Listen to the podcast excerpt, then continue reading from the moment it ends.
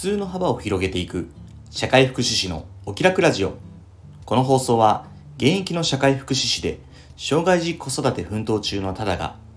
人と環境の相互作用に着目した発信を通じ皆さんの中にある普通の幅を広げ誰もがお気楽に過ごせる社会になるためのヒントを共有するラジオです。皆さんおはようございます。社会福祉士のただです。1月7日、今日の放送を始めていきたいと思います。よろしくお願いします。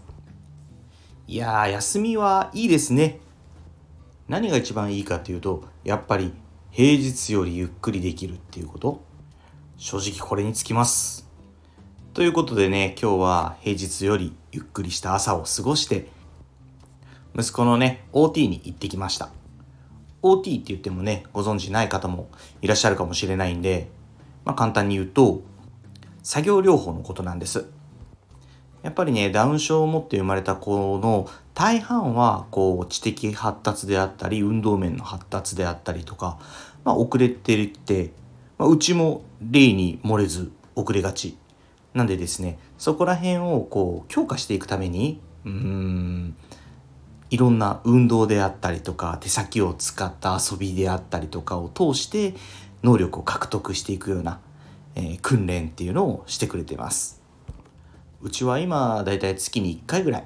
そして別にまた月に1回今度 ST 言語聴覚療法ですか。言葉の勉強ですね。をしてますね。生まれた時から見てもらってる小児科の先生の紹介で結構すんなりと、えー、ST も OT も使わせてもらってたんですけど意外とね情報収集していくとやっぱ小児のこういうリハビリの専門の方っていうのは全国的にもやっぱりそんなに多くないみたいでだんだんね自分の置かれてる環境のありがたさに気づいてるところでございます。どうかどうかもっと小児のリハビリの専門家が増えていったらいいなって思います。そんなわけでね、えー、息子新年一発目の OT っていうことで OT 始め。うーん何ですかね。2023から2024になった。令和5から令和6年になったっていうだけだけど、なんか日本人は、まあ世界知らないですけど、まあ年が変わったら何々始め、何々始めってよく言いますよね。僕はね、結構これが好きなタイプなんです。なんだろう、こう、年が変わって、やってることは変わらないけど、ちょっと空気が澄んだ感じになるというか、まあ、自分の背筋がピンってなる感じというか、こう新しいいつものことなのに新しいことを始めてるようなフレッシュな気持ちで迎えるようなことが何々始めなのかなって思ってて、まあ、割といい文化だなって思ってます。何かの節目って何かを始めたりやめたりするのにもいいですよね。皆さんは何か新たに始めたりやめたりチャレンジしたりするようなことってありますか？よかったらコメント欄に書いちゃってください。僕自身は少し前の放送で新年の抱負ってやつを語ったんですけど詳しくはそこを聞いてみてもらえたらと思うんですが、えー、音声配信も頑張っていこうと思いますこれ始めたの12月27日からですからねまあ話の軸は決めてるんですけど、まあ軸のみならず結構枝葉に分かれて雑多なことを話していければなとも思ってますし、あとはやっぱりね、このスタイフの機能をいろいろ使ってみたいなって思ってます。そんなわけで、まずやってみようと思うのが、えー、今夜10時、ライブをやってみようかなと思います。誰か来てくれてコメントとかいっぱい書いてくれたら、まあそれ読みながら、こう、ダラダラと、まあ2、30分ぐらい話せたらなと思ってますし、まあ、誰も来なかったら来なかったで、ダラダラと2、30分話そうと思ってます。まあその時話すのは、まあこれからどんな放送をしていこうか、ぼんやり決めてることとか、予定とかを話していこうかなって思ってます。よかったら夜10時から2、30分お付き合いください。たくさん来てくれたら嬉しい。そんなわけで今日はライブ告知の放送とさせていただきました。次にコメント返しです。えー、第9回の放送ですね。社会福祉士って何？ソーシャルワーカーって何？っていう放送に2件のコメントがありましたので、こちらコメント返しさせていただきます。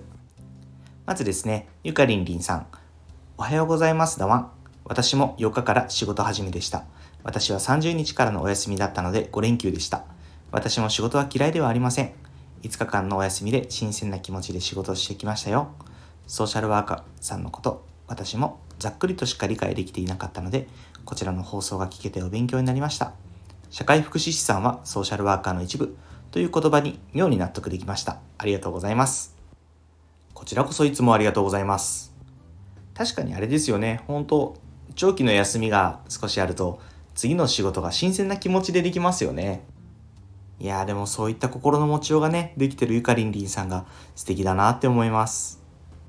そうそう、ソーシャルワーカーのことって、本当あんまり深く語られるところってないんですよね。こう、同業種の中では、こう、何と言いますか、職人のようにいろんなこう理論であったりとか思いであったりとかを語り合ってる場は多いのかなって思うんですけど、まあ、それと並行してやっぱり広く一般的に知ってもらうような活動が必要なのかなって僕は思ってるんです。なんで僕が言ってることが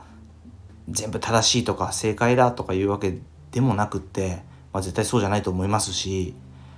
それでもソーシャルワーカーとか社会福祉士のことを知ってもらったり考えてもらえるきっかけになったらいいなっていうふうに思ってます。ゆかりんりんさんありがとうございました。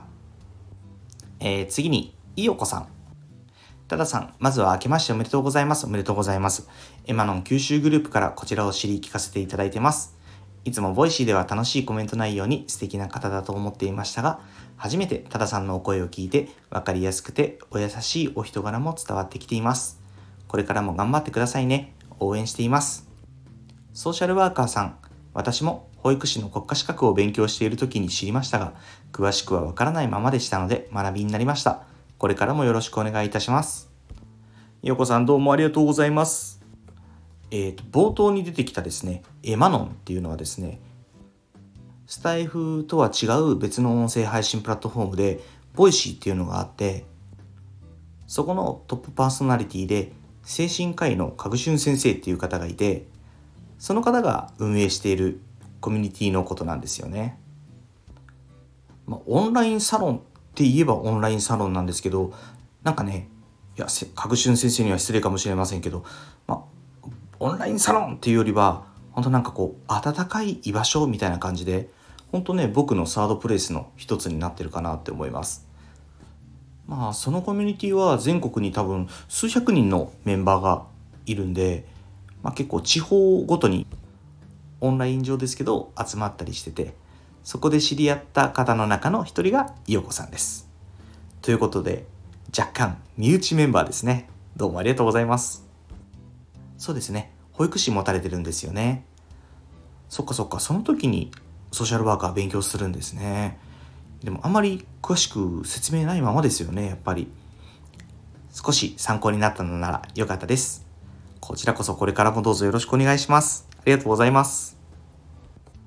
ということで、いただいていた2件のコメント返しが終わりましたので、本日の放送もそろそろ終わりとさせていただきたいと思います。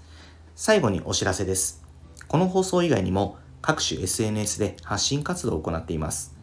インスタグラム、スレッズでは親バカ投稿を、ノートでは子育てや学びの中で日々感じたことを、X では言葉遊びや世間への小言を中心に発信しています。プロフィール欄にリンクを貼っていますので、よかったら覗いてみて、いいね、フォローなど応援よろしくお願いします。それでは今日も素敵な一日に。よかったら今夜お会いしましょう。社会福祉士のタダでした。またおいでー